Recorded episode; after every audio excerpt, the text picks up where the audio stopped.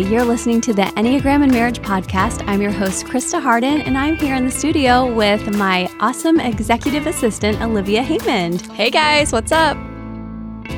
We are so excited to be podcasting. You guys requested it, and it is here. And we are headed into 2020 with a fun and great topic for you. Today, we're going to be talking about Enneagram and marriage, of course, at large, introducing my background as a relationship coach, and also getting you ready for your new year with a fun new five day challenge. So, we have lots of goodies for you today. And we just want to say at the very beginning, that we are so thankful for our Instagram audience and also my Reflections Counseling and Coaching Facebook audience. And you can listen to this podcast at Enneagram and Marriage Podcast. As well as online. You're probably listening through Yes, um, you can look at enneagramandmarriage.com, and we have our awesome website there that has the links to everything. So if you're a Spotify person, you can find it there. If you're an Apple Music person, you can find it there. I know personally I'm Spotify, so I'm always just hanging out on there. But I know a ton of people love Apple Music, so we're at both locations. Oh, awesome. Yes, I'm so glad. So, basically, we want to talk to you guys today a little bit about our backgrounds as Enneagram and marriage. And it's a funny story because Olivia worked with me a few years ago doing a fun kind of PRN. And I know that's a medical term, as needed, but she worked as an as yeah. needed basis. And I'm from the medical and health field, and my yes. husband is too.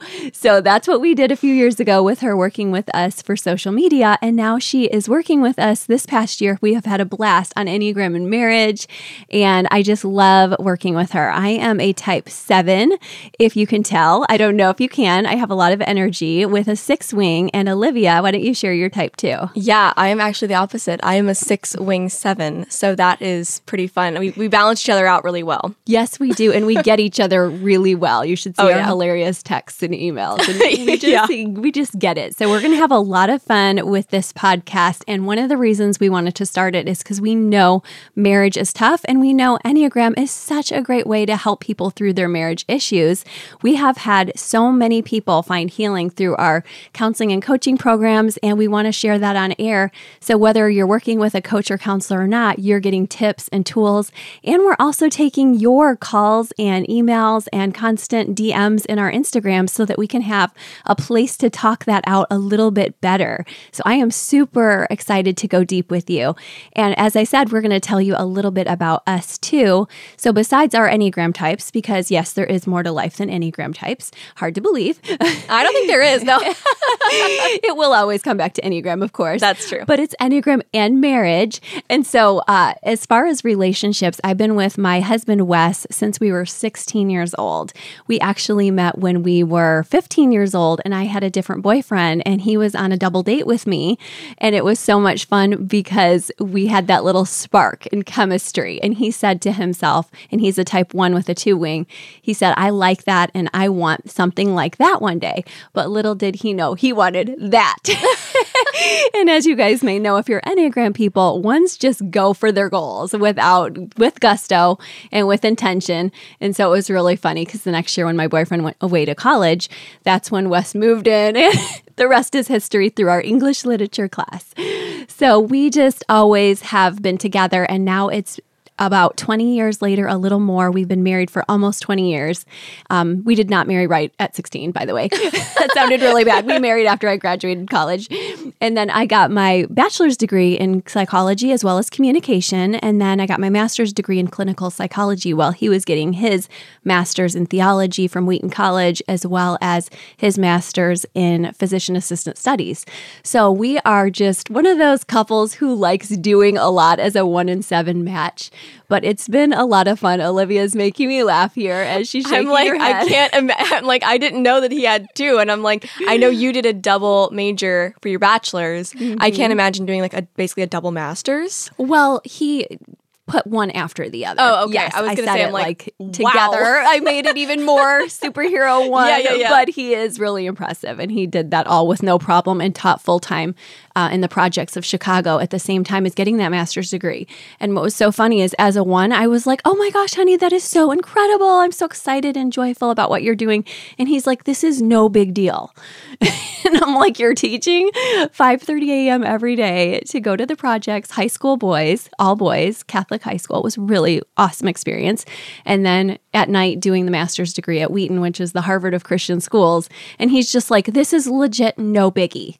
So it was really funny. And that's our story. And we just have a lot of fun together. But I know marriage is a really hard work. Of course, after over 20 years, I can tell you guys, I've got a lot of experience, been studying couples forever.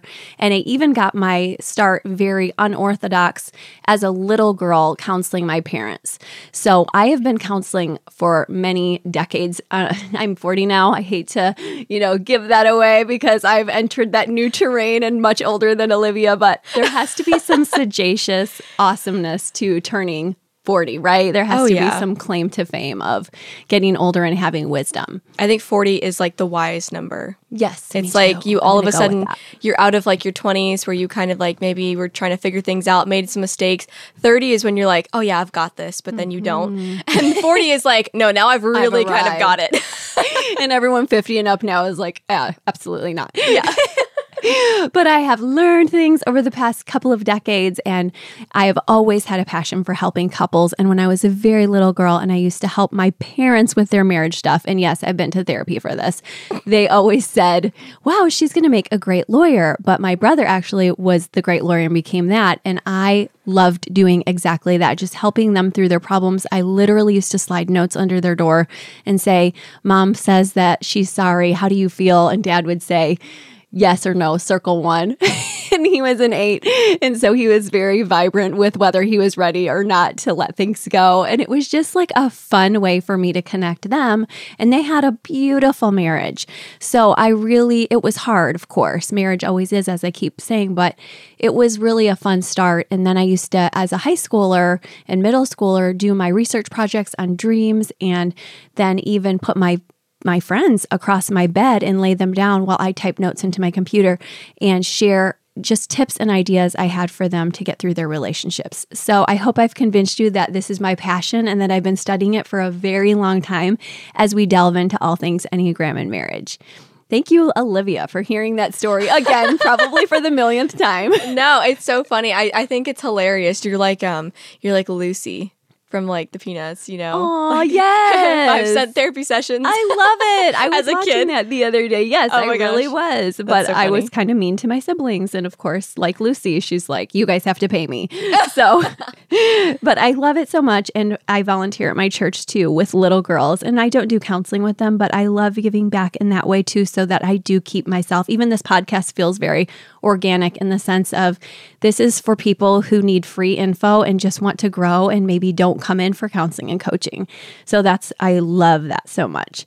So I also did start out as a counselor. A lot of people get confused about Enneagram and marriage and whether I'm a counselor or a coach. So I just want to clarify that really quick that I did my master's in clinical psychology, which in Illinois would have been marriage and family therapist, and then translated in Michigan to limited licensed psychologist, which is a master's level person who does assessments in addition to counseling. And I was a clinical director there for many years. But then I transitioned to Florida and became a coach. So that has given me the freedom to expand my horizons, to serve people all through the country, not just Florida, even through the world. And it's been a beautiful combo for a seven who loves to move people forward with goals. And we, of course, go back. And I have a 749 tri type. So I really do love going deep with people, counter to what a lot of people say about sevens. Uh, and we'll, we'll dispel myths next time on our podcast. But I really think that's really important for people to know who are listening in that I do love going deep. So as we're taking calls and DMs about show topics, we will definitely go deep here. I think that's so interesting that your tri type is a 749 because your two daughters are fours and nines, which I think is really interesting. So mm-hmm. you probably relate really well to both of them. I do. And what's so beautiful is my four daughter is a 479. So she's the gentle spirit. And my nine daughter is a 739. So she, or 973. So she has a lot of the same qualities as well. So we really balance each other out. It's totally God's gift. And my son is a six, and I'm a seven with a six wing. So it's it's neat when you find that your family you have lines of connection. And I know sometimes people are thinking, "Oh no, what do I do if I don't have a line of connection?" So we'll be talking about that on the show as well. But it is a beautiful thing for my family, and my family is a huge support for my business too.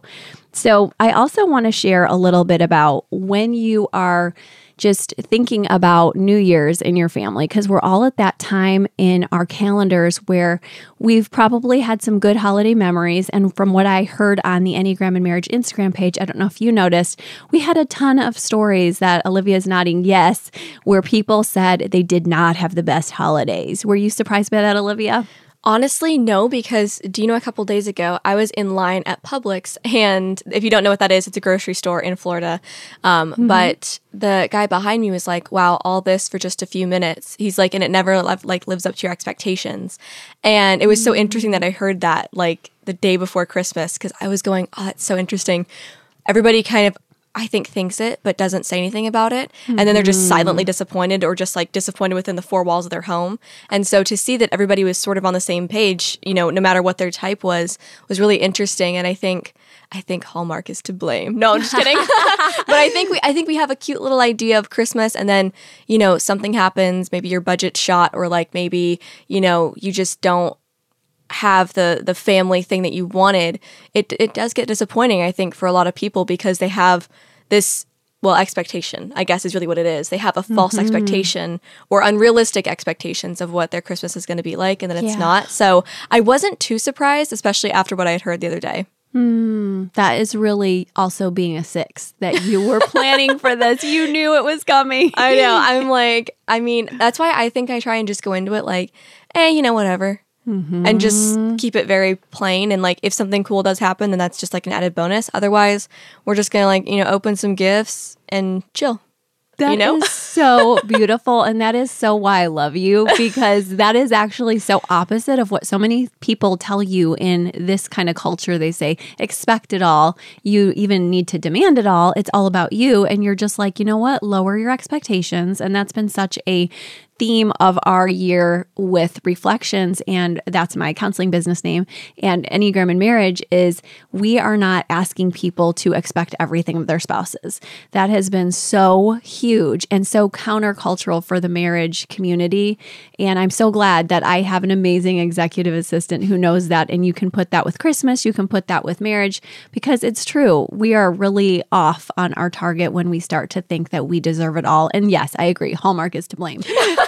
I mean, I love Hallmark, don't get me wrong, but I think, you know, you start watching and you're like, oh, it's just so like perfect and like picturesque and mm. and like the perfect Christmas. And although it's fun, I think some people can't really separate fantasy from reality when it comes to that. Mm-hmm. And so mm-hmm. they kind of get this idea that their Christmas is going to be this perfect Hallmark movie and then it's not and it's like, oh, I'm so disappointed and then it just leads you down like this rabbit hole. It really does. I even noticed it in my seven year old son, and he's a six, also, we think, yeah. but we don't know. But we just are noticing that he was anticipating, and he definitely has that seven wing going. And he was so excited on Christmas Eve. And then after he got a, a truckload of toys on Christmas morning, he was like, Mom, I just feel weird.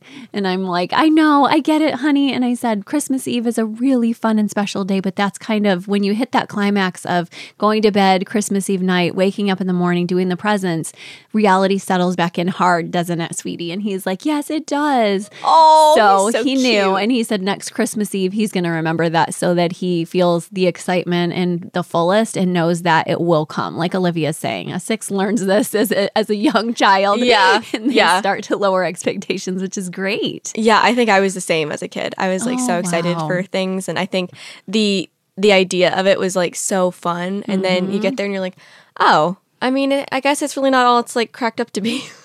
yeah, exactly. It's like you open your presents, now what? Mm-hmm. And if he's a future thinker, like I can be sometimes, you really do need to plan something next. And at as we get older, it's nice to be able to do that. And that's why we're bringing this back to marriage too is let's plan for what if your expectations aren't what you thought they would be. You're looking back at 2019 and saying, shoot, this was not the year I wanted to have. There's so many things that went differently for us as a couple, for us as a family, for me as an individual. And we really want to encourage you that you may not be able to set your expectations for Christmas and New Year's to be exactly what you want. And we're telling you don't. We're a little bit sarcastic here. And you might even say, wow, they're cutting. But we're also saying set your expectations for your life with you and God higher so that you have some control and you have some direction. So, what we're going to recommend to you guys is that in 2020, you're really intentional about the way you cast your vision for the year. And in our cleanse slash challenge, we're really asking that you guys take some time with us to balance your life back out because we know, and even those of us in the mental health and coaching field get it. Life is crazy this time of year. And there are a lot of statistics that show us that divorce rates skyrocket right now. And for the next couple of months, people are planning out divorces. You may even in your heart be thinking, gosh, why did I marry this person? Or why am I relating to this person? The end of the year is a time of reflection, and people are just feeling it. They're feeling low. They're feeling penniless. They're feeling like their promises haven't been kept to themselves or with others. And they're feeling angry. A lot of people today on Enneagram and Marriage shared what they were feeling angry about. And it sounds like people are not feeling heard, they're not feeling valued, and they're not feeling cared about. Some people are feeling this year like Others, and I think every year, are not even pulling their fair share of the weight in the family because there's a lot of trials on us and we get to hide behind it, as Olivia said, for a few minutes or a few days or even for those who are diehards with Christmas, two months. I will admit yeah. I can be one of those. We did our holiday survival and it was like I was done with a lot by November 1st. But I really think that's really important that you realize gosh, life goes on after Christmas and I can't expect my spouse to be my everything. Have you noticed that as you prepare for life and future marriage, Olivia, that people put too much on it? Yeah, I think so. Um, I think I know specifically for my age range of like the, I don't know, I guess like the 20s, um, I've seen a lot of differences, I guess. Um, mm-hmm. I've seen a lot of people who came from broken families and now they're getting married. And I see the trend coming back around of getting married younger, which I think is great because I think there's more room to kind of not have all of your personal like little ticks in place yet. And mm-hmm. so it's not as difficult to kind of make a family. It's more like, oh, okay, well, we're kind of like becoming adults together. So you don't have that rigidness of like if you were getting married in your 30s and you already had your routine. Um, but I think a lot of these kids, they saw what their parents were doing and they're like, I don't want that. And so I think they're making or at least taking steps in the right direction to make sure that that doesn't happen for them. And so I've seen it a little bit different, but then I do know some people um, that are in later life and they're going, man, this is really difficult. They're not meeting my expectations. I want them to read my mind, or um, just, you know, a lot of different things where they're kind of not playing fair. Mm. And I think hmm. that is a big factor for a lot of issues. That is so interesting. I love how you're almost two generations younger than me, and you can decades, and you can say, wow, I see that people are growing and learning. So that's very encouraging for me to hear. But you're also saying, even with older people you know, and across the board, whatever the age, some people are putting way too high. We're blaming it on Hallmark, we're blaming it on our own immaturity at times. But the reality is, as we move forward into 2020, I want you guys to feel empowered in your own lives to take that back, to take back the intention, to take back the desires you have, the goals you have, so that you can make the most of your life and your dreams. And I want you to be able to do that with your spouse because I think that's a beautiful thing to grow together. But there's only 5 to 10% of what we call swans in the marriage business who are living life with a completely 150% content marriage. And I'm not really talking to those people. So if you're a swan out there, I don't know why you're listening, but I love you. And I hope you're listening so that you can share with others and just get tips and include them in your conversations about what you're doing to keep your marriage amazingly healthy. But most of us, let's face it, we're not always swans. Our marriages aren't perfect. We love God. Many of us come from a religious community, and you don't have to, but you have a value for the sacred bonding that is marriage, and you want to do well. You care about others. But what I'm trying to get at is you can't make that your everything. And that might sound counter, counterintuitive from somebody who's come from the background of marriage studies. But I really want you to know my passion is for you to get along well with your spouse, to have an amazing life together, but also to develop your self care habits and your own personal journeys with God at the front of everything you do. Because I know that when you're giving out of fullness, you can love your spouse way better. And I also know that, like Olivia said, when you reduce your expectations, for them that you're letting go of a control you'll never really have. So, unless you're that rare person who is a swan and who says, uh, We are a couple who gets along 24 7, and I hear this from some withdrawing types where they say, We kind of do our own thing and we just get along perfectly. Um, that's not most of us. That's not how a one and a seven work. That's not how a nine and a three work. I could come up with a lot of different Enneagram type combos, but there's a lot more give, take, push, pull. Some days it's 80 20, some days it's 50 50. Some days, in some years, even like when my dad cared for my mom at the end of her life, there were years where my dad was 95% giving to 5% my mom. So I really don't think it's healthy for us in our culture to keep our expectations that with Enneagram and marriage, we're going to be at 50 50 all the time. But what I have to encourage you with, and I have to believe, is that if you take the best steps for your life in 2020 that you can have a great year together as a couple and especially as an individual because you might be tuning in and you're not married. Olivia is not married and she is probably one of the most amazing marriage experts I know. she's going to oh, have so much you. for her years of marriage because of all the training she's done and all oh, the man. assistance she's given. Guys, go ahead and get yourself a job with a counseling practice and you'll be set. this is true. And also, guys, listen in. She's amazing. Okay, I won't do oh, that. Oh, thank you. So, what I want you guys to know is as you are preparing for the new year, we have an amazing five day challenge for you. You are going to get a chance to bring clarity and balance and aim into your life in a way that you probably have not done in a long time or need to do for the first time. And then you can start addressing your relationships in health. But I absolutely want to recommend that you take time out to take this challenge. It's only five days, it starts January 1st. And if you're coming in later, that's totally fine.